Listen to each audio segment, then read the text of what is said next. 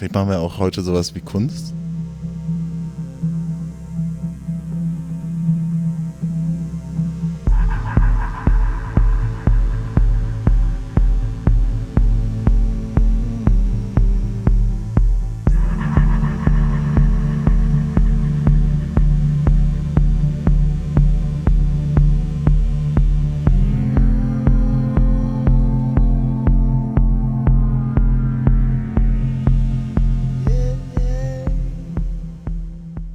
Herzlich willkommen zu der fünften Ausgabe von Technik der Fantasie.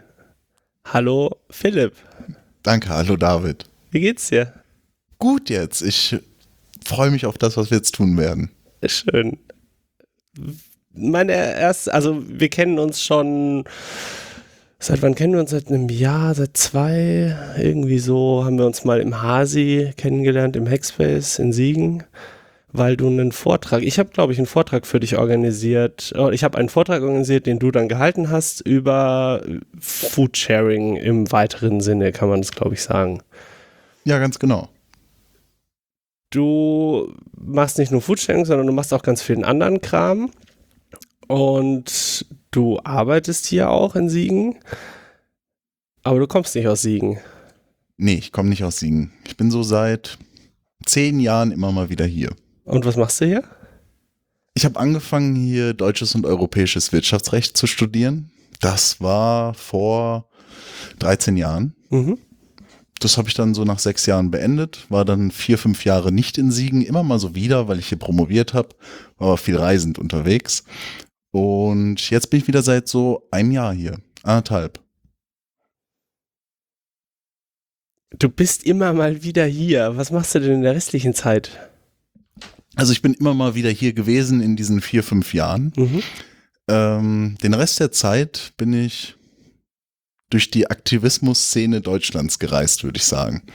Von anarchistischer Szene bis hippiesker Szene. Und das passiert, wenn man Wirtschaftsrecht studiert? Hat. Also ich hatte es abgeschlossen, mein Wirtschaftsrechtsstudium. Und da habe ich mich gefragt, ob ich in diese Konzernwelt gehen will. Ich hatte ein paar Praktika gemacht. Oder was ich eigentlich vom Leben will. Und ich habe einen Entschluss gefasst. Mir war sehr klar, dass ich nie wieder etwas lernen werde, was mir jemand sagt, dass ich es lernen muss. AKA-Studium hier in Deutschland, wenn, mhm. ja, Wirtschaftsrecht. Ähm, ja, und ich habe mich einfach dazu entschieden, wie sagt man, autodidaktisch ne, mhm. äh, zu äh, studieren und habe meine Wohnung gekündigt und bin losgezogen. Naiv. und bin dann. Wann war das ungefähr? Das ist ungefähr acht Jahre her. Da warst du noch in Siegen gewohnt, als du die Wohnung aufgegeben hast? Nee, mm, ich hatte in Siegen noch meine Abschlussprüfung geschrieben. Ich war ein halbes Jahr in Australien, bin mhm. dann nochmal für ein halbes Jahr nach Siegen gekommen, habe meine Abschlussklausuren geschrieben und meine Diplomarbeit habe ich dann in Australien habe ich ein Praktikum für Scheffler gemacht. Das ist ein deutsches Unternehmen. Und ähm, dann bin ich nach Frankfurt gegangen und habe da meine Diplomarbeit geschrieben. Da war ich so anderthalb Jahre und bin dann aus Frankfurt losgezogen. Hatte ein halbes Jahr noch meine Promotion dort gemacht, habe was geschrieben, saß abends oft am Fluss, mir viele Gedanken gemacht über die Welt und habe gedacht wirklich damals, dass ich das große Buch schreiben werde, das unsere Wirtschaftswissenschaften revolutionieren wird und ja, hatte halt viele Überlegungen so von Teilen. Ja, damals hat es schon damit angefangen, äh, Dinge zu teilen, das war mir sehr wichtig, Fähigkeiten zu teilen. Und ich habe gemerkt, dass ich aber in einem Elfenbeinturm sitze. Ja, in so einem intellektuellen Elfenbeinturm und dass ich selber rausgehen muss und mich dem Leben auch stellen hm. darf, kann und Ideen wagen kann. Und ich habe es gewagt, bin rausgegangen und ja, dann Schritt für Schritt habe ich Projekte kennengelernt. Ist Frankfurt ein Katalysator für sowas? Ist es da so? Ist der, ist der, äh, der, wie sagt man, der Kapitalismus in so einem Endstadium in Frankfurt, kriegt man es da so in die, ins Gesicht geschlagen, dass man irgendwann denkt, jetzt reicht's? Oder? Äh Nee. das ist so die Wahrnehmung, die ich so habe. So Frankfurt ist für mich der Inbegriff von Kapital, Finanzen und so. Ich meine, das ist jetzt auch keine neue Erkenntnis so. Ja, ich weiß, was du meinst. Also ich war in gar keinen aktivistischen Szenen damals, als ich in Frankfurt gewesen bin. Ähm, ich habe wirklich jeden Tag, ich habe auf Sachsenhäuser, das ist so die nicht dort, wo die ganzen Hochhäuser sind, Seite von Frankfurt, geteilt durch den Main und ich saß dann da. Da, wo diese schöne Altstadt ist mit diesen Kneipen und so, wo sich die Leute irgendwie betrinken und die Frankfurter Polizei vorsorglich freitags einen Gefängniswagen hinstellt, damit sie die Betrunkenen gleich einfach reinkarren kann. Ja, richtig. Mhm. Da habe ich in einer Straße gewohnt, ähm, die mal in irgendeinem Magazin, Magazin als Hipsterstraße betitelt worden ist. War eine schöne Ecke, ja, viele Betrunkene immer abends gehört, aber ja, ich wohne jetzt auch wieder über einer Kneipe. Das zieht mich an. ähm, und wie, wie bist du dann, also was mit was hast du angefangen, äh, Aktivist zu sein? Ähm, damals mit Foodsharing. Ich würde noch das Bild ja, eben ja. einmal noch äh, von der letzten Sequenz beenden. Also ich saß dann da am Fluss und habe halt immer auf die Skyline von Frankfurt geguckt, immer auf die großen Banken und habe mir halt dann Gedanken gemacht. Also ich hatte das Panorama, ja. ja. Also hat Frankfurt schon irgendwie dazu eingeladen. Ja, und mein erster Aktivismus, mh, mm, der begann als ich nach Malo, das ist in Italien, getrennt bin, zu einem Treffen, das die Gründer von Foodsharing initiiert hatten, stattgefunden hat. Ähm, über drei Wochen, dafür hatte ich mich beworben. Und da ging es eigentlich los, ja. Foodsharing ist eine deutsche Initiative. Genau. Also foodsharing.de ist aus einer Dokumentation von Valentin Turm entstanden. Ähm, Taste the Waste. Mhm. Und Foodsharing.de war erst eine Peer-to-Peer-Plattform, das heißt, ähm, Privatpersonen konnten Lebensmittel teilen über diese Plattform. Und gleichzeitig oder beziehungsweise kurz danach ist Lebensmittelretten.de entstanden. Mhm. Ähm, eigentlich in Berlin aus der Containerszene heraus. Die haben sich irgendwann organisiert, also haben einen Supermarkt angesprochen, haben gesagt, wir holen die Sachen eher aus der Mülltonne raus können wir eventuell uns eine Zeit verabreden, wir kommen dann und nehmen einfach die Sachen, bevor er sie reinschmeißt. Und die haben halt Ja gesagt. Die hatten sich erst mit SMS und mit Excel-Tabellen dann organisiert, je mehr ähm, weitere Supermärkte kommen, gekommen sind und ja, dann wurde irgendwann eine Plattform entwickelt. Und darüber ging es dann viel, viel einfacher. Lebensmittelretten.de. Genau. Und diese Plattform lebensmittelretten.de ist dann mit foodsharing.de fusioniert. Mhm. Das und war 2012. Hat, und dann hat man sich in Italien getroffen, zu, um das zu fusionieren. Nee, ähm, das war dann schon, glaube ich, drei Jahre später, vier Jahre später. Und da ging es dann darum, Foodsharing weltweit zu bringen. Die Plattform, die das ja unterstützt hat, dass es innerhalb von wenigen Jahren in allen größeren und auch kleineren mittlerweile Städten in Deutschland entstanden ist.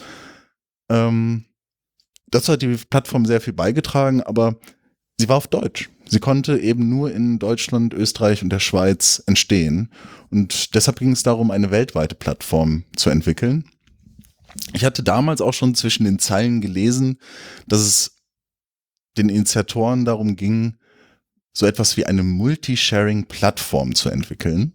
Das heißt also, dass verschiedene Sharing-Plattformen, die im Internet existieren, wo du jedes Mal einen eigenen Login brauchst, dass die alle zusammengeführt werden, du eine Karte hast und Lebensmittel teilen kannst, Sofas teilen kannst, Bücher und so weiter. Mhm. Ähm, und hatte auch diese Idee, meine Bewerbung dann reingeschrieben und sehr schnell, als wir uns dann in Italien getroffen haben, ging es nicht mehr nur darum, Foodsharing weltweit zu bringen, sondern auch eben eine Multisharing-Webseite zu erstellen. Was ist daraus geworden? Hm. Ich muss gerade an ein Bild denken, das ich dann oft zeige oder gerne zeige. Ähm, da stehen so ein paar Piraten, ja, und die stehen vor einem, einer großen Grube und halten einen Zettel in der Hand und auf diesem Zettel steht, ähm, wenn Sie sich jetzt fragen, wo der große Schatz ist, dann schauen Sie tief in sich hinein und sie sehen die Freundschaften und Erfahrungen, die sie auf der langen Reise gesammelt haben. Und die Piraten sagen dann so, boah, voll schön, besser als Gold. ja, ah, ja. Ja. ähm, ja, also viele Erfahrungen habe ich gesammelt, ich selber. Und was haben wir geschafft? Es entsteht eine Foodsharing-Plattform, die international ist. Die heißt carrot.world, also mit K geschrieben. Und dort sind auch schon viele ausländische Initiativen, die sich über diese Plattform organisieren. Das ist entstanden. Die Multisharing-Plattform ist nicht entstanden. Okay, erzähl weiter. Ja, also warum ist das nicht entstanden? Das, ähm, es ist schwierig zu sagen, warum das nicht entstanden ist und eigentlich auch trivial. Auf der einen Seite schwierig, weil sich da echt viele Menschen für engagieren und viele Gruppen auch getroffen habe, die ähnliche Gedanken haben. Und trivial ist, weil wir es auch nicht schaffen, uns da so zu organisieren, ähm, dass wir uns fragen, wie können wir Menschen wirklich unterstützen, sondern wir haben da auch sehr schnell, also wir hatten ein positivistisches Denken, das heißt, dass wir sagen, es gibt ein gegebenes Problem und wir denken, das ist die Lösung. Ähm, ja, und dass wir wenig darauf gehen, dass wir uns wirklich fragen, was machen Leute eigentlich, ja, alltäglich und wie können wir sie dabei unterstützen? Also man ähm, in der Softwareentwicklung spricht man da, glaube ich, so ein bisschen, äh, ist das richtig? Also man äh, oft ja problem-driven quasi. Du hast ein Problem, du findest eine Lösung und was, was ja zum Beispiel hier ähm, sehr groß geschrieben wird, also wenn man sich hier den Studiengang Mensch-Computer-Interaktion anguckt, ist ja das äh, User-Driven Design. Also du guckst dir an, du machst, machst empirische äh, Feldforschung, guckst dir an, wie arbeiten die Leute, arbeitest vielleicht mit den Leuten zusammen und so weiter. Äh, glaubst du, dann hätte das funktioniert, wenn ihr das so gemacht hättet? Ich glaube, wir sind immer noch auf dem Weg dahin. Ähm, ich weiß es nicht. Ich, ich weiß es wirklich nicht. Ich kann mal so ein paar Gründe erzählen, warum es, glaube ich, nicht geklappt hat. Ähm, also Menschen aus meiner ähm, Erfahrung heraus haben in unserem in unserer aktuellen Zeit richtige Schwierigkeiten, sich zu organisieren, selbst zu organisieren, wenn es nicht über klare Hierarchien geht. Mhm. Wenn es aber darum geht, dass Menschen eine Idee teilen und sagen, ja, yeah, wir wollen das alle zusammen machen, das hört sich richtig gut an, dann die notwendigen Schritte zu gehen, dass sich das verwirklicht. Das Mhm. hapert aus äh, viel, vielerlei Gründen. Also bei manchen Gruppen ist es zum Beispiel eher so, dass sie schnell ins Planen gehen und dann machen. Ähm, aber sie haben nie vorher geträumt. Sie haben nie die Zeit genommen, sich in Ruhe kennenzulernen, die Wertvorstellungen des anderen kennenzulernen und eine gemeinsame Idee zu entwickeln. Oder es gibt Gruppen, die zum Beispiel auch das Feiern auslassen, komplett, die, die nicht ähm, auch, wozu auch gehört, den eigenen Prozess zu reflektieren. Also nicht nur, yeah, großartige äh, Saufparty machen, sondern es wirklich auch zu zelebrieren, dass etwas geschaffen worden ist. Ja, also wir versteifen uns manchmal zu sehr aufs Plan. Ähm, und es ist, dass sich wirklich Menschen treffen und gemeinsam auch eine Kultur entwickeln wollen und sich aus dieser gemeinsamen Kultur etwas dann ergibt, das haben wir aus meiner Perspektive echt im Moment Schwierigkeiten und Weil wir keine Zeit haben. mh, ja, ich würde sagen, weil wir uns nicht die Zeit Die nehmen. Zeit nehmen, ja. Ja. Ja, und auch irgendwo in ein größeres Geflecht uns geben, in denen eben viele unserer täglichen Handlungen durch Tauschlogiken bestimmt sind. Tauschlogiken im Sinne von, also es muss jemand zum Beispiel seine Arbeitszeit ange äh, anbieten, um Geld zu bekommen. Mhm. Ja, und ich gehe auch ab und zu mal zum Bäcker und in einer gewissen anarchistischen Logik, sage ich jetzt mal, äh, ist es auch so, dass wenn ich da hingehe, diese Person, die dahinter steht, auch bestätige, indem dass dieser Job, dass diese Anstrengung oder dass diese Rolle dieses Menschen so existieren soll. Du, du schätzt sie halt wert. Mm, Ich schätze sie wert, aber in einer gewissen Weise würde ich auch sagen, dass es kritisch zu sehen ist, dass diese Person vielleicht da hinter dem hinter der Backtheke stehen muss und vielleicht sagen wir mal als sind ja oft Frauen, die ja sind, als Mutter ganz andere Aufgaben hätte, die viel dringlicher sind oder ähm, ja, als, als Mensch. Das stellt ja das eigentlich das komplette Wirtschaftssystem in Frage. Und wahrscheinlich, also wenn du jetzt zum Beispiel sagst, ähm, ich gehe nicht mehr zum Bäcker, sondern ich back mein Brot selber, damit die Frau, die da das Brot verkauft, zu Hause sein kann. Mhm. Oder noch schöner, hier im Südwestfalen gibt es die Kultur der Backes. Die Backes sind im 16. Jahrhundert entstandene Gemeinschaftsbackorte, wo damals das ganze Dorf zusammengekommen ist und gebacken hat. Das ist entstanden aus äh, eigentlich sowas wie Holzarmut, eine, also einem Ressourcenproblem und hat sich dazu entwickelt, dass es wichtig für die Gemeinschaft war, um zusammen Brot zu backen. Und das wäre eben eher der Gedanke, dass wir wieder uns so organisieren, dass wir unsere Bedürfnisse gemeinsam befriedigen können. Und Brot ist dann ein sehr einfaches Beispiel.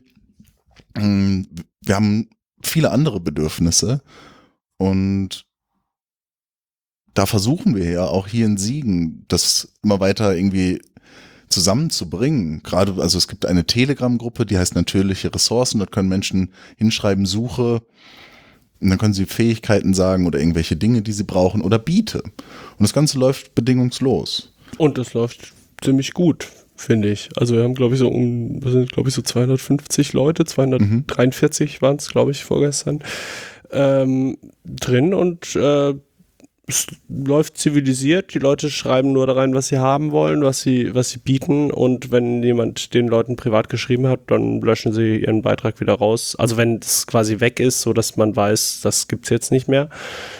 Ähm, ich beobachte das so ein bisschen und finde auch die, finde die Entwicklung ganz gut. Nochmal zurück zur Bäckerei-Fachverkäuferin, mhm. der du unterstellst, dass sie lieber zu Hause wäre.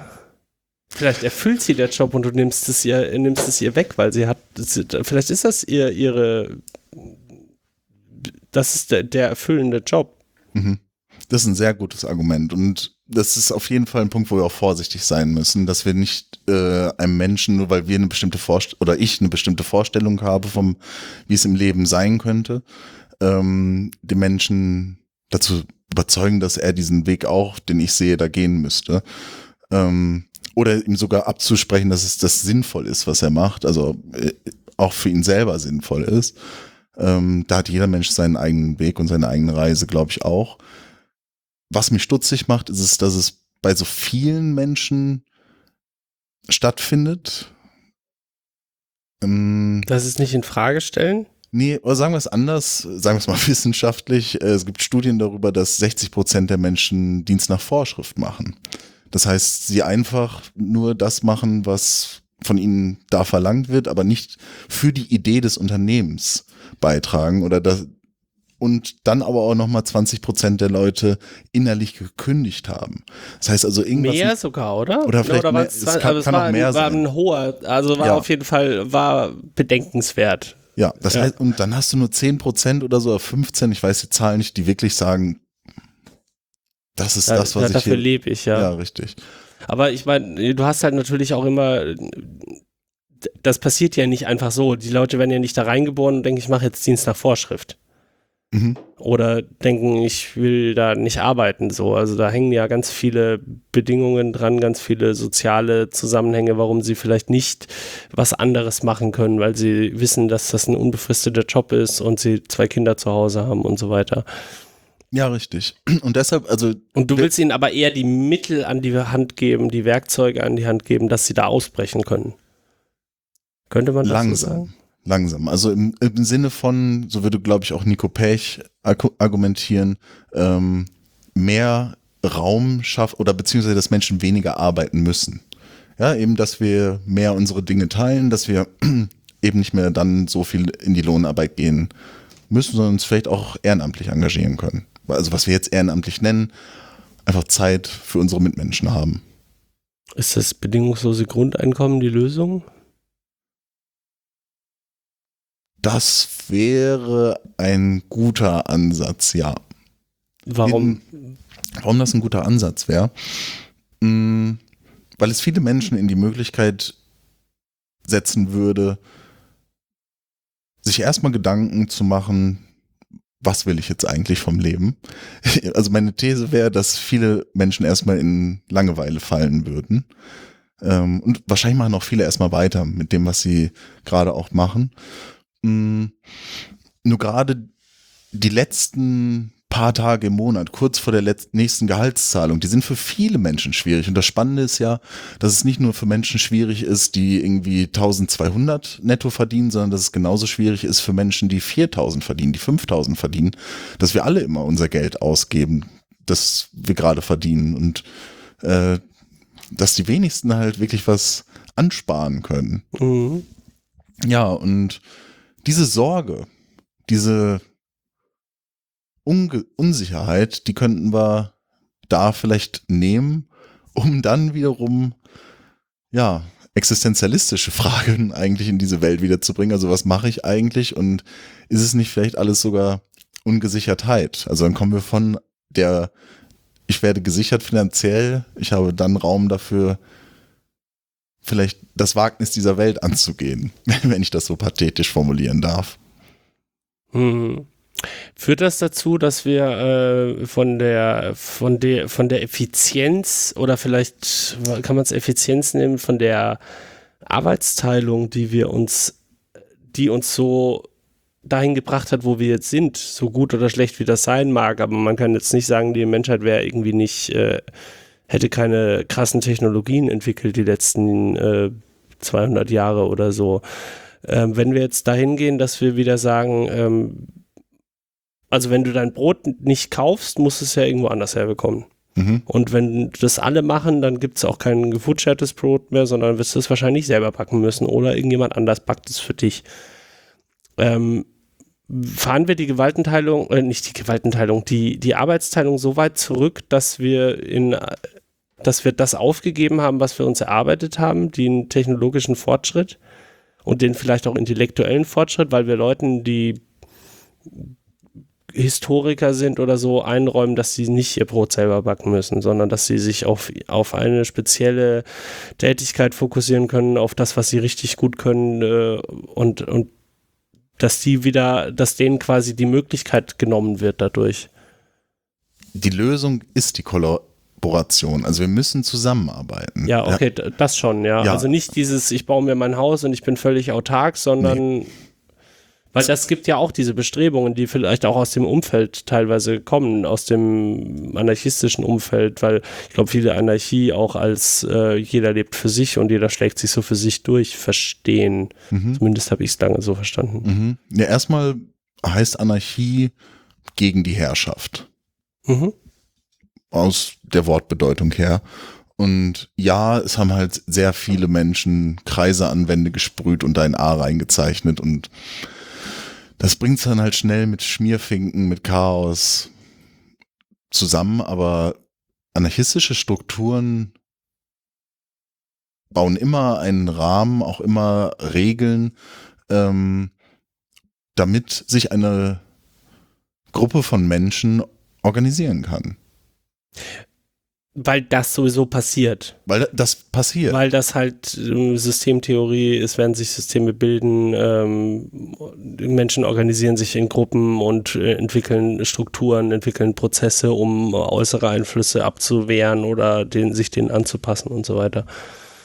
Ja. Also okay, ja. Da experimentieren wir immer noch. Also Soziokratie 3.0 ist eines der aktuellsten Experimente, wie Menschen sich organisieren können, so dass wenig Hierarchien entstehen, wenig Informationshierarchien entstehen, Menschen keine klaren Rollenmuster haben, Menschen nicht zu den Vorständen, Entscheidern werden.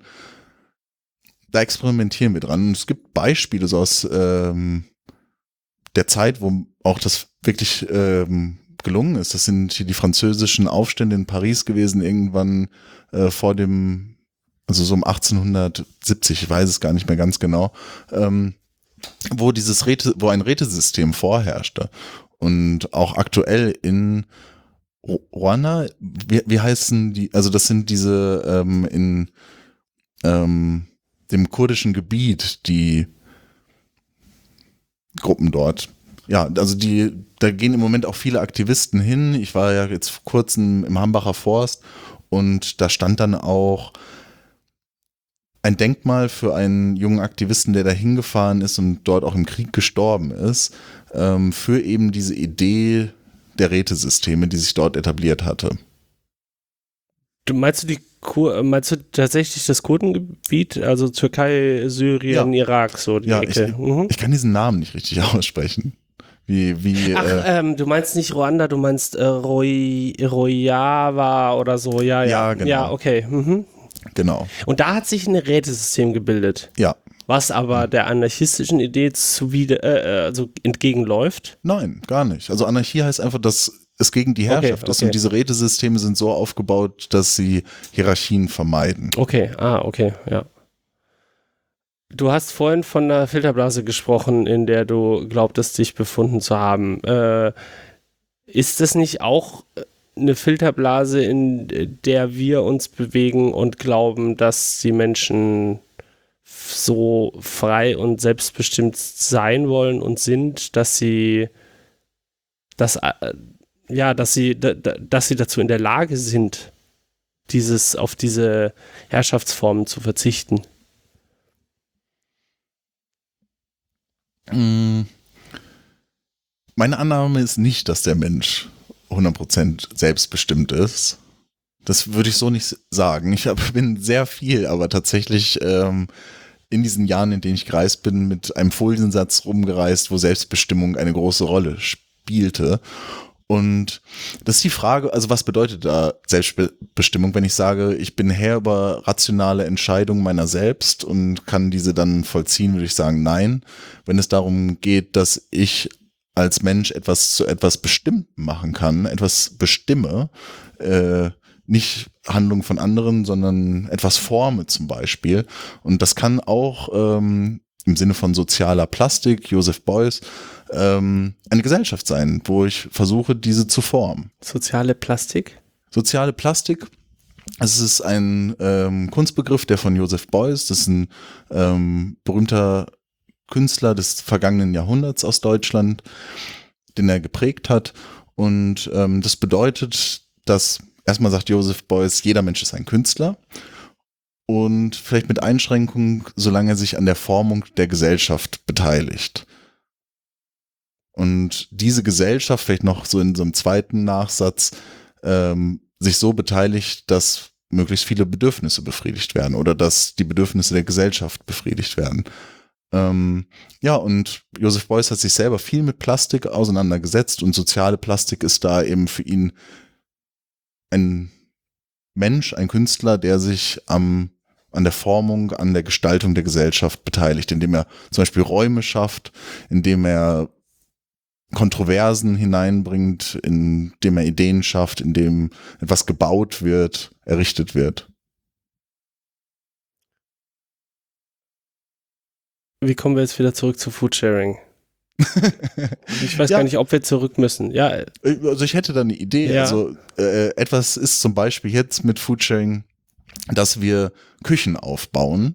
Ja, ähm, beziehungsweise also wir errichten nicht diese Küchen, sondern es gibt diese Infrastruktur und wir laden ein, müssen dann mit der Stadt äh, gewisse Nutzungsvereinbarungen unterschreiben, aber dann können wir da einladen und dann kommen da Menschen hin und kochen. Und es ist so spannend, diese Dynamik zu beobachten. Wenn wir dort, es kommen ja irgendwelche Lebensmittel, wir können ja nicht sagen, was wir retten werden. Und dann tun wir dahin und ich habe dann zwei, drei Worte gesagt, sag Hallo, grüßt euch, wir würden jetzt was zu kochen, die Lebensmittel sind da, viel Spaß euch. Und dann passiert's. Und ich hatte keine Ahnung, was genau passiert. Und ich hatte viel zu tun an diesem äh, Tag, den ich, von dem ich gerade so berichte, weil mhm. da auch das Fernsehen da war. Mhm. Das können wir gerne verlinken auch. Das ist ein schöner Beitrag. Und irgendwann sage ich dann so, so Freunde, einmal ganz kurz, ich will das Wort äh, nehmen, weil ich uns koordinieren möchte. Was wird gerade alles gekocht?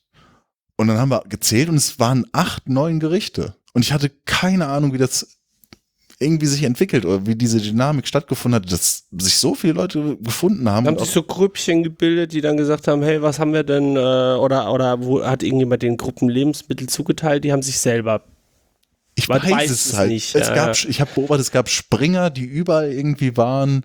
Ähm, es, ja, dieses Mal waren alle Leute eher, der Raum ist halt ein ziemlich großer Raum, aber alle waren sehr weit links in dem Raum diesmal. Mhm. Es hat sehr lange gedauert, bis sie sich an die Tische äh, gesetzt haben, sondern haben erst mit dem Stehen gemacht und ja, ähm, mit diesen offenen Küchen und so kommen wir vielleicht an die Geschichte, die jetzt, die wir so ein bisschen angerissen haben. Ich kam zu Foodsharing ähm, weiterführen. Ich habe sehr lange mit Foodsharing zusammengearbeitet, mit den Gründern. Wir haben große Ideen gehabt, also mit den Multisharing-Ansätzen. Und für mich war es eine faszinierende Welt, mit den Containern zu gehen, habe alle möglichen ähm, Wege da drin gegangen, also auch meine eigene Gier kennengelernt, dieses, oh geil, wir gehen jetzt an die Container und danach haben wir so viele Sachen und dann richtig essen und die anderen auch beobachten, wie sie alle gieren. Und, und ähm, ja, dann auch die Erlebnisse mit diesen Gruppen zusammen zu kochen, aus den die Lebensmittel, die eigentlich weggeschmissen hätten werden sollen, wieder wertzuschätzen ähm, und dann aber auch zu merken, wenn ich selber mit Foodsharing arbeite, es passiert so wenig. Da sind irgendwelche Leute, bei denen es eh, sag ich mal, läuft, ja, also hochprivilegierte Menschen, die sich kostenlos Lebensmittel beim Biomarkt abholen, die da gerettet werden, aber dann noch hinter den Rest des Einkaufs erledigen. Ist gut, dass die Lebensmittel nicht weggeschmissen werden. Systemtheoretisch gesprochen arbeiten wir da aber an, Sym an den Symptomen und nicht an den Ursachen. Und das hat mich richtig frustriert. Und mittlerweile bin ich eben zu einem Punkt gekommen, wo ich genau diese Punkte angehe. Und das sind eben für mich so Gemeinschaftsküchen, Räume zu gestalten, wo ja Lebensmittel auch wieder als Kulturgut wertgeschätzt werden, ähm, Ernährungsbildung auch wieder voranzubringen. Ja, also Eltern bringen im Moment ihren Kindern nichts mehr bei, also an Lebensmittelkompetenzen. Da speziell? äh, aber das ist ja immer dieses, äh, die, die Kinder von heute. Ist das nicht ein, meinst du das wirklich so? Also da will, wer weiß es natürlich, aber das ist äh, aus der wissenschaftlichen Literatur entnommen. Okay. Ja. Okay. Und in dieser Literatur geht es auch darum, dass die Schulen es auch nicht mehr richtig leisten können. Auf der einen Seite sind die Bücher richtig schlecht und haben irgendwelche Lebensmittelmythen auch noch da drin. Auf der anderen Seite gibt es zu wenige Ernährungswissenschaftler oder Ökotrophologen, die dahin gehen könnten. Ökotrophologen heißen die? Ja. Ja, Ah ja. ich würde sagen Ja. Ernährungswissenschaftler. Ja, okay. Und ähm, deshalb ist die Frage, die ich mir stelle, was können zivilgesellschaftliche Initiativen, wie zum Beispiel Foodsharing, leisten? Und es gibt auch in einzelnen Bezirken ganz autonom einzelne Menschen, die sagen, ich gehe jetzt mal zu einer Schulklasse und erzähle denen das und aber es ist nicht richtig organisiert. Kommen denn zu diesen Treffen Kinder? Nein, das habe ich sehr selten erlebt. Also zu dem Foodsharing Festival schon mal. Ähm, nee, aber es ist nicht so. Ist das nicht auch wieder dann so eine äh, Studenten- und, Frauen über 40. und bedürftigen Blase so? Weniger, dass da Bedürftige drin sind, habe ich sehr wenig kennengelernt. Ein, Die zwei- trauen sich nicht, oder? Das, hier, das ist eigentlich eine schöne Idee, ne? Und ich habe dir auch früher oft erzählt, ähm, was halt eben auch die Abgrenzung zur Tafel ist, dass Foodsharing nicht auf den Bedürftigen zielt, sondern mit den Lebensmitteln passieren kann, was halt eben ähm, derjenige, der sie abholt, möchte. Mm. Und dass da Leute auch Selbstermächtigung eben erfahren können, indem sie bei der Plattform mitmachen und dann, wenn sie eben Lebensmittel brauchen, welche abholen. Das habe ich aber auch nur ein, zwei, drei Mal erlebt. Dass das wirklich Menschen so gemacht haben. Ja, und sonst überwiegend hochprivilegierte Menschen, die dann, und ich sage das jetzt mal spitz, ja, es ist natürlich nicht für jeden so, aber auch eine gewisse Gutmenschlichkeit, das wäre so ein Begriff, zeigen. Gutmenschlichkeit meint, ähm, sich in einer moralischen Überlegenheit Mhm. zu fühlen, weil man irgendwie eine bestimmte Handlung macht, die allgemein gesellschaftlich als boah, Daumen hoch angesehen wird. Ja, ist aber auch, Freund hat mal zu mir gesagt, Butze, hier das mit dem Foodsharing, das ist aber auch ein No-Brainer. Also muss man gar nicht drüber nachdenken. Klar sollten wir Sachen nicht wegschmeißen und um, die gerettet werden, ist das gut. ja. ja. gut, aber viele, also das mag für Sie so, äh, so scheinen und für uns beide, aber für viele, denen ich davon erzähle oder die auch sagen, äh, auch also Foodsharing im Sinne von abholen und aber auch ähm, von Lebensmittel aus, aus Mülltonnen von, von ähm, Supermärkten retten, haben sie entweder noch nie gehört oder äh, ja, finden sie halt irgendwie eklig oder ähm, finden das total krass. Also äh, ich hatte einmal eine Situation, äh, wo ich in Stockholm auf einem Fernsehturm war, weil wir da irgendwie mit, ich war da irgendwie für eine, für eine Konferenz und wir war da irgendwie Student Volunteer und dann haben wir uns da irgendwie, letzter Abend haben wir als alle, alle Studenten sind da hochgefahren auf diesen Turm und haben irgendwie zwei, drei Sachen getrunken und dann hatten die ähm, Zimtschnecken noch da. Es war aber schon 9 Uhr abends und die wollten irgendwie um 10 Uhr schließen und so. Und dann sind wir dahin und wollten noch eine nehmen. Und dann hat sie uns irgendwie, ich weiß nicht mehr, wie es genau war, auf jeden Fall hat sie gesagt, ja komm, ihr könnt auch die anderen noch haben, weil die müssen wir eh wegschmeißen. Habe ich gesagt, ja, ich schmeiß das alles weg. Ja, was soll, was soll ich denn damit? Morgen kommen eh neue Sachen. Ich sage, ja, hast du schon mal von Foodsharing gehört? Ich weiß nicht, ob das international ist. Habt ihr das, ihr das Konzept äh, beschrieben? Und sie hatte sofort leuchtende Augen und sagt, das ist ja total großartig. So, aber ich muss mal gucken, ob es hier auch irgend sowas gibt. Also für viele ist es, für uns scheint es ein No-Brainer zu sein, aber für viele ist es äh, noch nicht so klar, dass das geht und dass das vielleicht Sinn macht. Auch wenn es erstmal nur Symptombekämpfung ist. Ja, nee, das mit dem No-Brainer meinte ich auch nicht, dass jeder sofort darauf kommen hätte müssen. Aber wenn ich jemandem davon erzähle, dann sagen die Leute halt ja. schnell, das ist gut. Okay, ja. Die verstehen es halt dann direkt. Dann ja. doch, ja. ja. Was machst du denn sonst so außer Foodsharing? ähm, Im Moment mache ich das richtig viel. Also, Man ähm, Hat sich äh, so in den letzten vier, fünf Monaten ergeben. Ansonsten bin ich öfters mal in der Uni und quatsch da mit Kollegen. Ich bin, ja gut, jetzt ist gerade halt der Winter, ne? Im Winter ist die Zeit des Einlagerns, ne? Viel, viel ähm, Speichern an, also ich schreibe im Moment viel. Du bist eher so dieser, äh, aus diesem, was ist das, was sind das, Mäuse? Wo sich, wo die ganzen Mäuse anfangen im Herbst, äh, ich glaube es sind Mäuse, im Herbst äh, alle ganz viele Nüsse und Sachen einzulagern.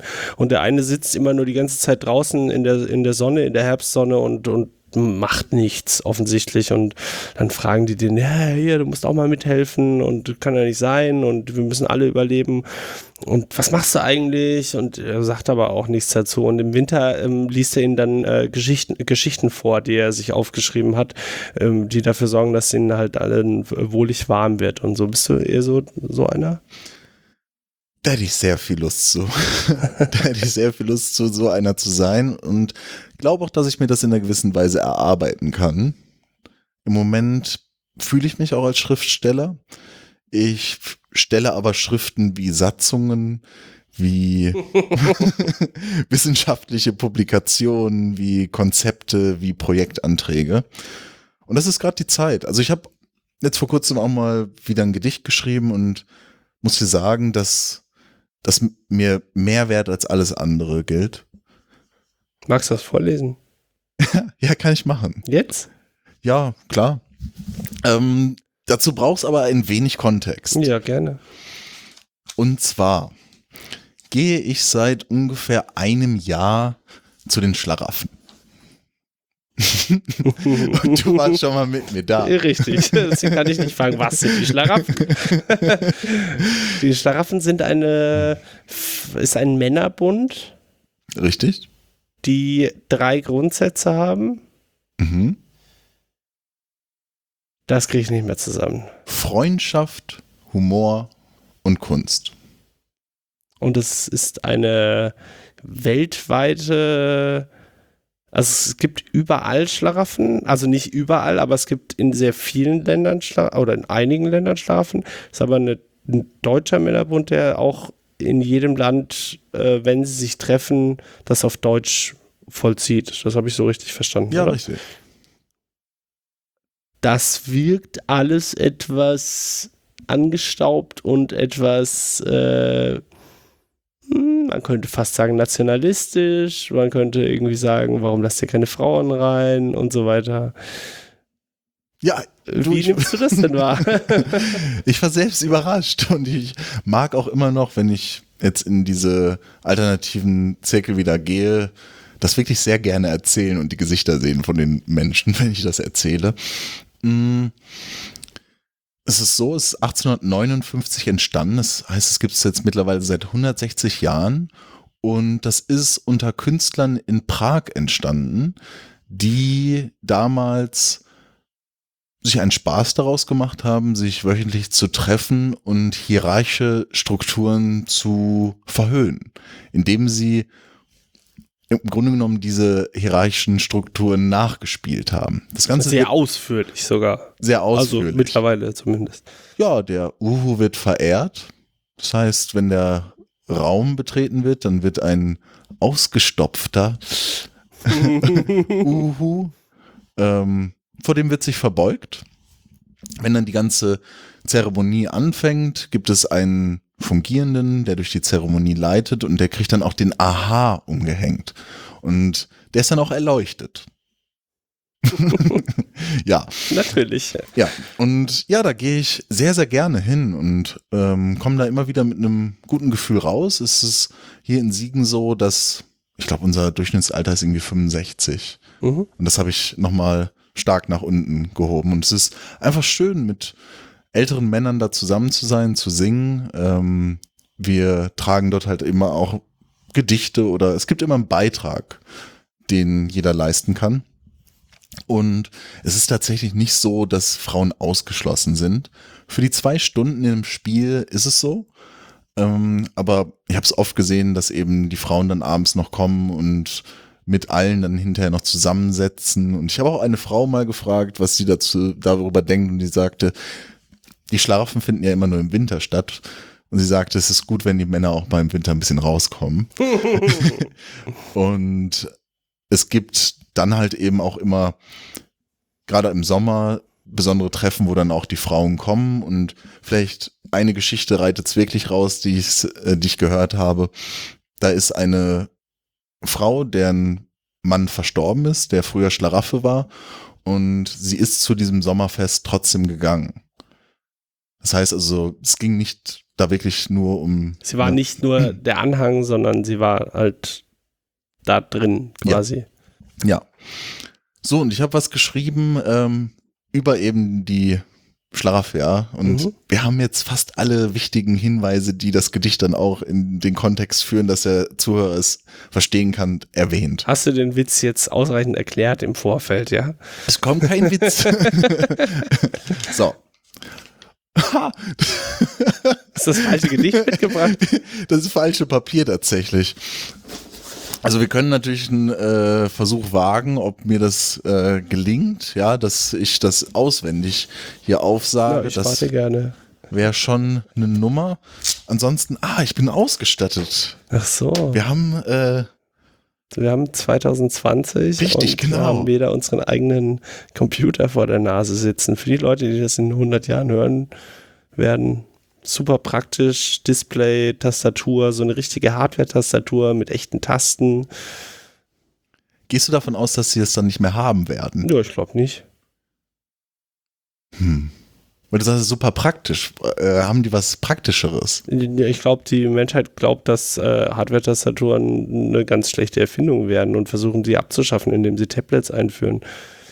Hm. Ich hoffe nicht, dass sie das tun. Ich mag haptische Sachen. Ich mag Drehknöpfe. Ich mag so Kippschalterchen und so. Und wir machen alles in Touch und bauen das in Autos ein und sollen dann bei 200 km/h, weil wir es mit dem Tempolimit nicht hinbekommen, äh, auf dem Touchpanel irgendwie ein Lied weiterklicken.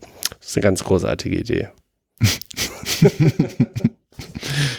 ja, ich mag das auch, dass es noch haptisch ist. Mir ist, aber du kennst mich da, ähm, die ganze Welt, die hinter diesem Bildschirm stattfindet oder in diesem Prozessor und wie die alle verbunden sind, höchst suspekt. Philipp hat gerade sicherheitshalber, um sicher zu gehen, dass hinter dem Bildschirm wirklich nichts ist, erstmal um seinen Laptop rumgeguckt. Als nichts. War Schatten nee. nur. Ja. So, wärst du bereit für das Gedicht? Ich bin bereit. Mhm, wichtig ist für das äh, Gedicht, dass es noch nicht fertig ist. Ja, ich bin jetzt auch gerade dabei, nochmal was zu verändern, was ich eh verändert hatte an der anderen Version. ähm, und da fehlt halt noch irgendwas am Anfang. Und ich würde jetzt halt etwas sagen, so wie Schlafjahr und es ist schön und so weiter. Und dann beginnt das Gedicht. So höre denn der Sager und gibt dem Leben ein Ja. Unserer Mutter Prager, der Al-Schlaraffia. Der Uhu einst, ganz fabelhaft, durchs Uhu-Versum flog. Der Flügelschlag gab ihm die Kraft, dass er zur Erde zog.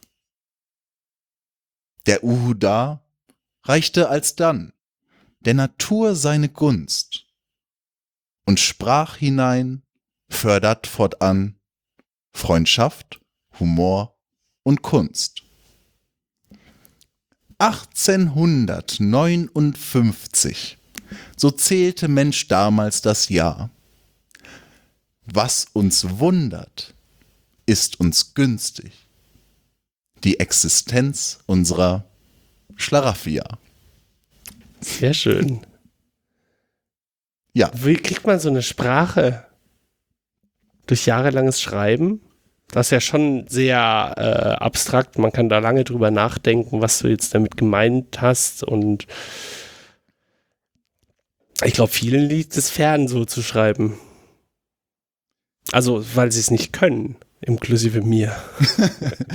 ähm, ja, gut, also der Anfang ist ja da ist, da ist nichts Besonderes, ne? Der U ist halt durchs Universum geflogen und irgendwann kam ihm dann die Kraft, die ihn zur Erde gebracht hat. Ähm, und dort sagt er halt, hey, Natur super geil. Hier soll Freundschaft, Humor und Kunst entstehen. Ähm, das letzte ist so ein bisschen abstrakt, ne? Was uns wundert, ist uns günstig. Da, der, ja, der, also der, der, ganze Satzbau ist halt, äh, also du musst auf jeden Fall nochmal drüber nachdenken, weil es nicht die Sprache ist, die wir im Moment benutzen. Mhm, Oder äh, mhm. vielleicht ist es das, es ist eine, vielleicht ein bisschen eine altertümliche Sprache. Ich müsste jetzt nochmal lesen, ein Gedicht, äh, das man das erste Mal hört, äh, zu analysieren, ohne den Text vor sich zu haben, ist natürlich eine ganz großartige das, Idee. Das ist eine schwierige Ebene, wirklich zu besprechen. Ich bin jetzt gerade wieder auf einen jungen Schriftsteller gestoßen. Ja, der hat den Kanal, ich ich sag's mal nicht. Äh, du bist auf einen jungen Schriftsteller einen gestoßen. Einen jungen Schriftsteller gestoßen und ja, der eben so in diese schöne Gedichte mit vielen Leuten teilen Ebene geht und auch viel über sein eigenes Schriftstellertum reflektiert. Und das kommt halt schnell in eine ESO-Ebene, wo ich mich dann als etwas darstelle, wo dann der Heilige Geist durch mich, mich fließt und ich bin selber nicht mehr, ich habe nicht das Gedicht geschrieben, sondern es ist durch mich entstanden oh oder durch mein Bild.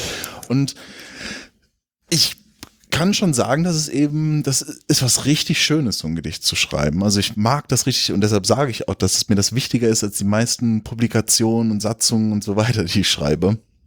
Mm. Und bei mir ist das etwas, dass ich als ich das geschrieben habe, habe ich mir richtig vorgestellt, wie ich das den anderen erzählen werde und wie sie sich freuen werden, dass mhm. für unsere Gruppe der Schlaraffia was entstanden ist und dass das vielleicht irgendwie einfängt für einen Moment. Mm, ja, das gibt mir, wenn ich in so einem Flow dann bin, wo so etwas entsteht, ähm, Kraft gibt halt irgendwie oder so, so, ein, so eine Zuversicht auch, dass das entstehen wird. Und dann höre ich da eben so, eine, so einen gewissen Rhythmus in der Sprache. Ich glaube, dass ich da eine, hm, ich würde nicht sagen, eine andere Begabung eigentlich als andere Menschen habe. Ich glaube, dass wirklich auch sehr viel das über. Training, oder? Es ist Training, ja. Ja. Oder Meditation würde dann eher eh so also sagen. Oder Übung halt, Übung. ja. So, du machst es halt, genau. ja, genau. Ja. ja. Und mir ist das wichtig. Und so versuche ich das dann eben in den Gedichten zum Ausdruck zu bringen, so, so eine gewisse Melodie. Also ich höre da eine gewisse Melodie bei. Ich, ich finde es super schön.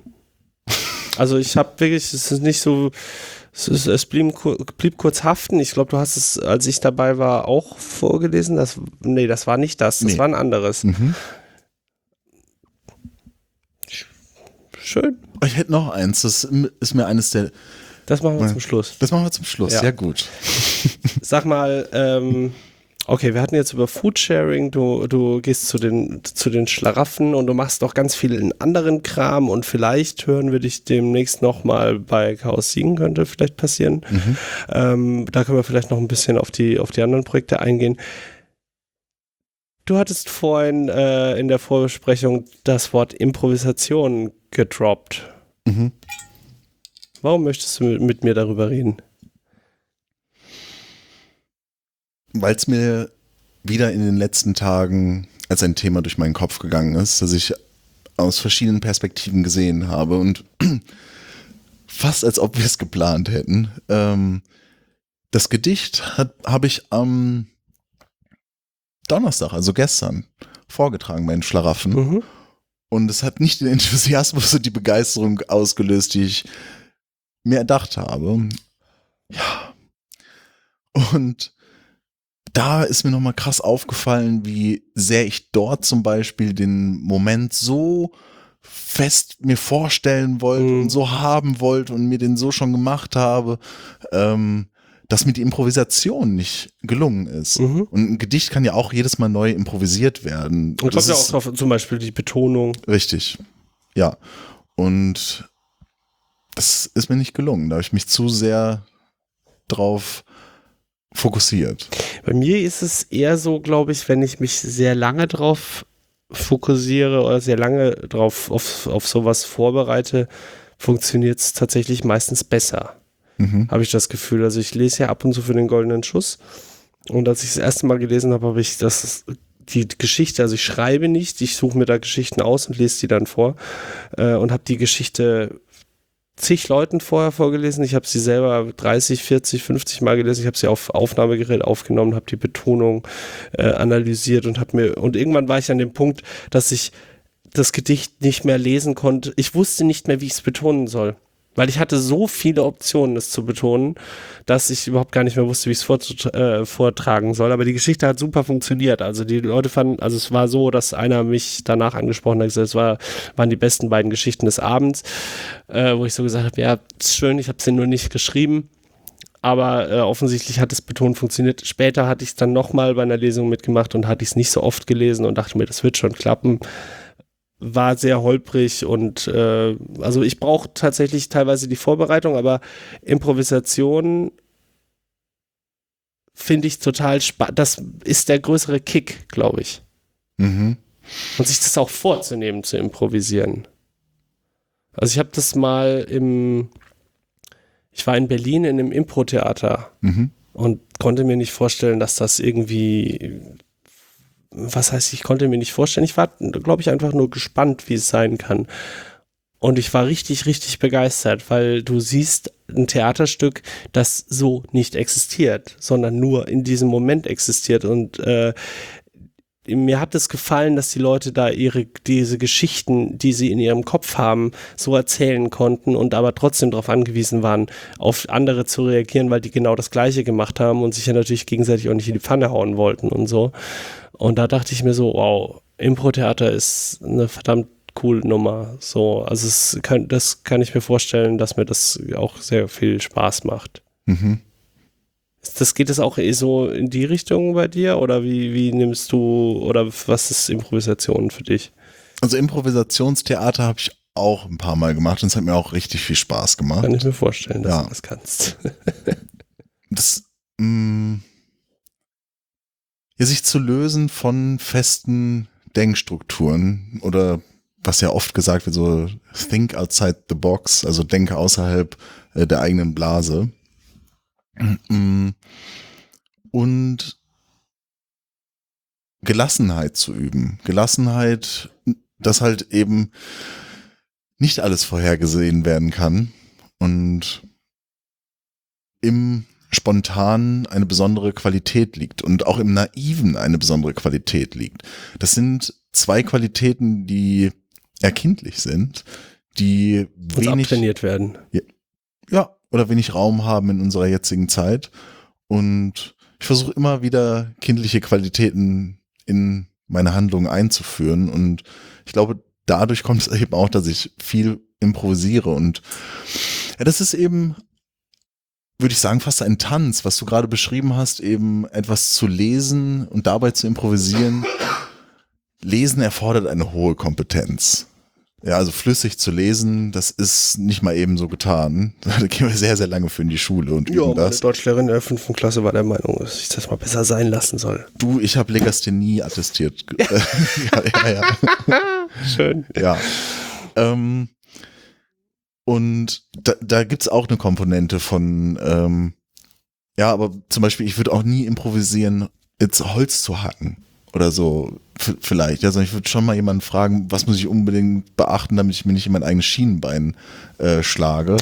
Ist das aber nicht, kann man nicht erst richtig improvisieren, wenn man die Regeln drumherum kennt? Also, naja, wahrscheinlich nicht immer, aber es, es hilft dabei und es macht das Improvisieren, glaube ich, richtig gut. Also, wenn Mhm. ich zum Beispiel an Improvisieren bei Kochen denke, dann kann ich erst vernünftig oder beim Backen zum Beispiel, viele Menschen sagen, Backen ist äh, total langweilig, weil da muss man sich immer ans Rezept halten. Weil sie noch nicht auf den Trichter gekommen sind oder so verinnerlicht haben, dass sie sich selber zutrauen, eigene Rezepte zu kreieren. Beim Kochen ist es einfacher, du wirfst ein bisschen Salz rein, rührst das rum, probierst, hm, schmeckt. Aber so ein Kuchenteig, wenn da so rohe Eier drin sind, hm, willst, willst du vielleicht nicht unbedingt äh, probieren. Und willst vor allem den, das Rezept nicht improvisieren, weil wenn es schief geht, hast du da ein Kilo Kuchenteig rumliegen, der nicht schmeckt. Ähm, ich improvisiere gerne Kuchenteige. Die gehen auch mal schief, aber äh, wenn ich mal zum Backen komme, dann improvisiere ich. Und dann Mhm. werde ich danach gefragt, was ist denn das Rezept? Sage ich, keine Ahnung. Wie, du kannst doch nicht. Ja, warum nicht?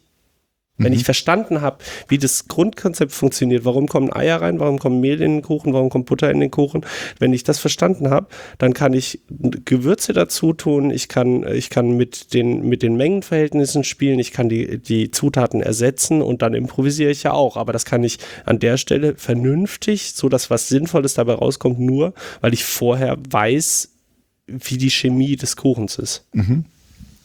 Ich glaube, da gibt's zwei verschiedene Verständnisse von Improvisation. Das eine ist, wie es so nach dem Wortlaut, also wirklich aus dem Stehgreif ad hoc zu machen. Und das andere ist, ähm, auf ein gegebenes Problem kreativ zu wirken, sodass eine Lösung entsteht.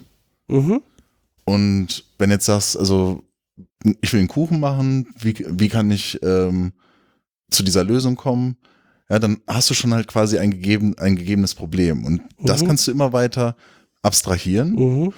Mm, Das ist etwas, was ich in der Permakultur gelernt habe, was ich sehr gerne mag, ob Menschen eben in Produkten oder in Qualitäten denken. Ja, die Permakultur ist, würde ich mal so sagen, ein ganzheitlicher Ansatz auf Landwirtschaft, der es auch versucht, auf soziale Prozesse zu übertragen. Also man macht seine Beete in Wälder. Übertrieben. Mm, Nicht unbedingt auch äh, auf dem eigenen Garten so zu schauen, dass verschiedene Pflanzen äh, oder Wie die eigenen Balkon, harmonieren können, die, die so. miteinander Ja, harmonieren, ja, okay. genau, und Mhm. sich gegenseitig noch befruchten. Die eine Pflanze braucht mehr Stickstoff, die andere gibt Stickstoff in den Boden. Das wäre jetzt das Ja, einfachste ja, Beispiel. So, und in der Permakultur gibt es jetzt eben eine Überlegung, dass Menschen oft in Produkten denken. Ich will einen Teich und weniger in Qualitäten. Möchte einen Ort, wo Ruhe ist oder ich brauche Wasser in, bei mir, so etwas. Und da wäre auch bei dem Improvisieren, eben braucht es den Kuchen? Ist es Hunger? Ist es ähm, im abstraktesten vielleicht das Bedürfnis nach Fülle? Oder ist es Dopamin oder wie auch immer? Ne? Und da eben in die Tiefe zu gehen, ähm, das, das ist spannend. Und da zu improvisieren kann ich aus meiner Erfahrung sagen, da ich ein Jahr ohne Geld gelebt habe, dass ich da viel gelernt habe zu improvisieren, weil ich mich eben nicht auf das alles muss ich jetzt irgendwie noch organisieren, das muss ich mir alles in meinen Raum holen äh, oder das ist das Bestimmte, was ich kaufen muss, sondern Weil ich das Äh, kenne. es war das da, was da war. Mhm. Ja, und ich konnte, musste immer auf den gegebenen Moment reagieren und konnte mir keine großen Pläne machen, die Geld involvieren. Das heißt natürlich nicht, dass da mein ganzes Leben improvisiert war, aber auf sehr viele Sachen musste ich einfach reagieren oder ich bin sehr oft getrennt. Ich bin von Deutschland in die Türkei getrennt und dann ist immer wieder jede neue Situation anders. Ich habe natürlich gewisse Lösungsmuster, ähm, komme aber auf einmal in eine andere Richtung, die ich nicht geplant habe. Mhm. Und dann wieder darauf zu reagieren. Ähm, Ist das eine Denkrichtung?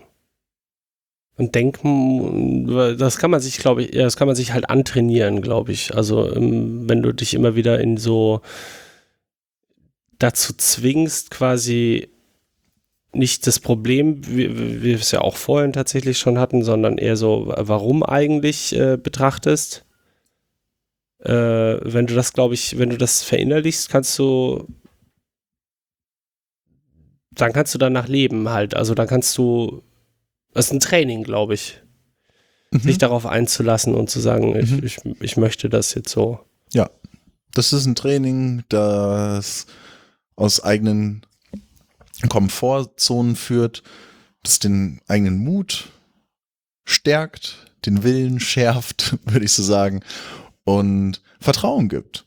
Vertrauen in die eigene Improvis Improvisationsfähigkeit. Ähm, wir haben, das meiste in unserem Leben ist improvisiert. Wir halten uns sehr selten an unsere Pläne, sondern sind ziemlich gut, die immer wieder über ähm, Haufen zu werfen. Ich würde jetzt nicht sagen, das meiste ist improvisiert. Natürlich ist sehr, sehr viel in Gewohnheit laufen die, aber diese ähm, Gewohnheiten sind nicht alle starr geplant, sondern die Abfolge dieser Gewohnheiten Wo wir wieder bei ähm, Menschen wären, die ähm, sich äh, ins System einfach so einfügen und äh, das nicht reflektieren. Ja. ähm, wo- wollen wir noch einen philosophischen Turn machen? Ja, vielleicht so fünf Minuten. So fünf Minuten. Ganz am Anfang des Gedichts, das ich gerade vorgelesen habe, da gibt dem Leben ein Ja. Stand da drin. Das hatte ich vorgelesen. Warum stand das da? Das ist für mich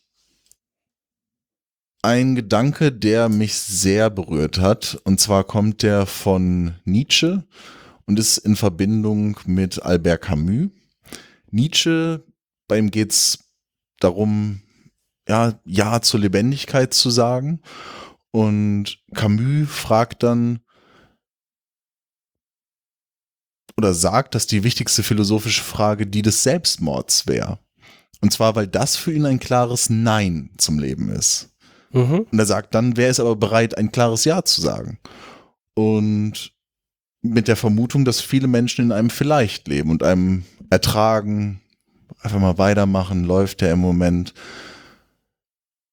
Den eigenen Weg anzugehen, und das klingt pathetisch, sich aber Zeit für sich selbst zu nehmen, in sich hineinzuhorchen, zu fragen, was ist mir wichtig, was ist mir wichtig in dieser Welt zu sehen, wie kann ich dazu beitragen, dass dieses, was ich mir da als einen Sinn irgendwie in dieser Welt ähm, erkenntlich mache, dass ich das auch verwirklichen kann, ähm, dass ich das Wagnis des Lebens angehe.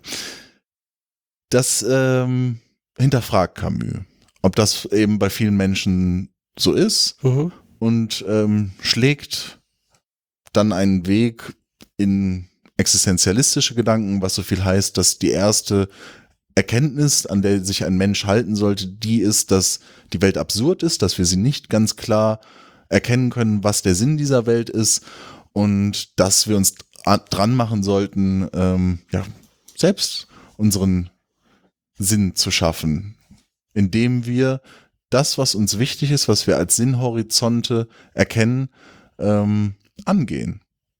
Ja. Und wenn wir jetzt eben zu der Bäckereiverkäuferin oder dem, also wir wollen das nicht so hart gendern, aber es ist so, dass viele Frauen als äh, in der Bäckerei arbeiten, ähm, dann wie, du, wie wir es am Anfang gesagt haben, können wir natürlich, vielleicht ist es gerade und sie geht ihren Weg und es ist wichtig für sie eben genau das gerade jetzt zu erfahren. Dass es aber in so einer Vielzahl läuft, dass so viele Menschen eben genau, sagen wir jetzt mal Bäcker, Bäckerei, äh, Fachverkäuferin werden, ähm, das ist schon hinterfragenswert. Ja, und, äh, und gerade fragen sich viele Menschen, wie äh, ja in den hektischen Zeiten um Greta Thunberg 2019, How dare you? Was kann ich beitragen? Was kann ich tun? Mm. Und da würde ich sagen, sich wirklich fragen, was ist mein Beitrag in diese Welt? Was ist ganz tief in mir? Was, was sind die Fragen, die mich auch ähm, umtreiben? Und wie kann ich die Bereitschaft schaffen, um den Antworten, die sozusagen das Leben liefert, auch zuhören zu können? Andere Menschen zuhören zu können, mich vielleicht nicht mehr ganz so wichtig zu nehmen, sondern den Weg, diesen Beitrag wichtig zu nehmen. Bist du manchmal resigniert? Mm, ich habe super viel Zuversicht. Resigniert. Nicht final, also nie final, ja. Ähm, also philosophisch nicht, sondern ich bin neugierig und fühle mich so, als ob ich Zeit eh hier habe, ja, und ich muss mich damit auseinandersetzen. Ich bin, ja eh, ich bin eh hier und habe nicht so viel zu tun. Ähm, und frage mich eben, was, was ist mir wichtig und ähm, versuche mich darüber kennenzulernen und erkenne auch voll, dass ich äh, viel ignoriere, dass es sehr schwierig ist, an diese, wie ich sag, tiefen Fragen zu kommen, dass ich super äh, schnell in Gewohnheiten verfalle, sagen wir mal, wieder Zucker esse, Kaffee trinke, wobei ich denke, das ist nicht gut und ich merke, dass mein Magen nicht gut ist und so weiter. Ja. Ist, wie ignoriert man?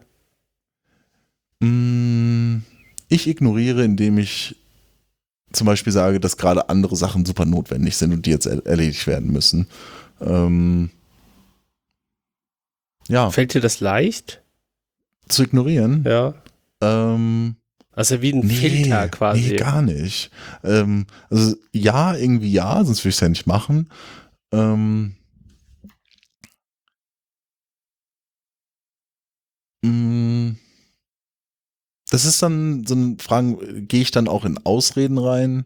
Was, was mich sehr interessiert. Genau, also geh, ja. frontierst du das, also gehst du dann hin und sagst, äh, also schneidest du diesen, diesen Zweig in deinem Leben ab oder ignorierst du ihn?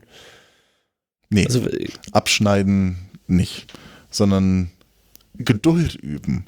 Geduld, zum Beispiel, dass ich jetzt nicht, ich muss jetzt nicht sofort Kaffee lassen ähm, und verzichten.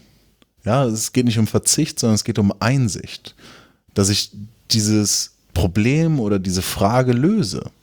Also auch vielleicht in, ja, wenn man sich vorstellt, es fällt dann von einem, dieser Ballast, den man damit sich mittritt. Und Verzicht ist nur die andere Seite der Medaille, ist immer noch da. Irgendwann, irgendwann merkt man halt, dass es kein, dass es halt irgendwie Zeit braucht. Ab 30 ist alles nur noch halb so wild, hat Präsident mal gerappt. ja. Magst ja. du doch das Gedicht vorlesen? Ja. Dann danke ich dir schon mal, dass du hier warst. Sehr gerne. Musstest ja, du hast deinen eigenen Stuhl mitgebracht. Sehr löblich. Ja. Aber ich kann mich nicht beschweren. Es hat Über? mir sehr viel Spaß so. gemacht. Ja, mir auch. Mir auch. Vielen Dank, dass du mich eingeladen hast. Gerne. Das können wir gerne wieder machen. Und ja, da es hier in Siegen eigentlich die letzten Tage ziemlich sonnig war, aber wir einen Nachmittag erlebt haben, der dann doch wieder grau und trübe war und uns an den Winter erinnert hat, möchte ich die Gelegenheit wahrnehmen und an den Frühling erinnern. Und zwar gibt es seit diesem Gedicht ein neues Wort in der deutschen Sprache. Das nennt sich Frühlen. Okay. Und das Gedicht soll erklären, was Frühlen meint. Rumfrühlen oder was? Hm, hm. Das gefällt mir. Komm, lass uns mal richtig rumfrühlen. So, ich nehme noch einen Schluck Wasser. Mhm.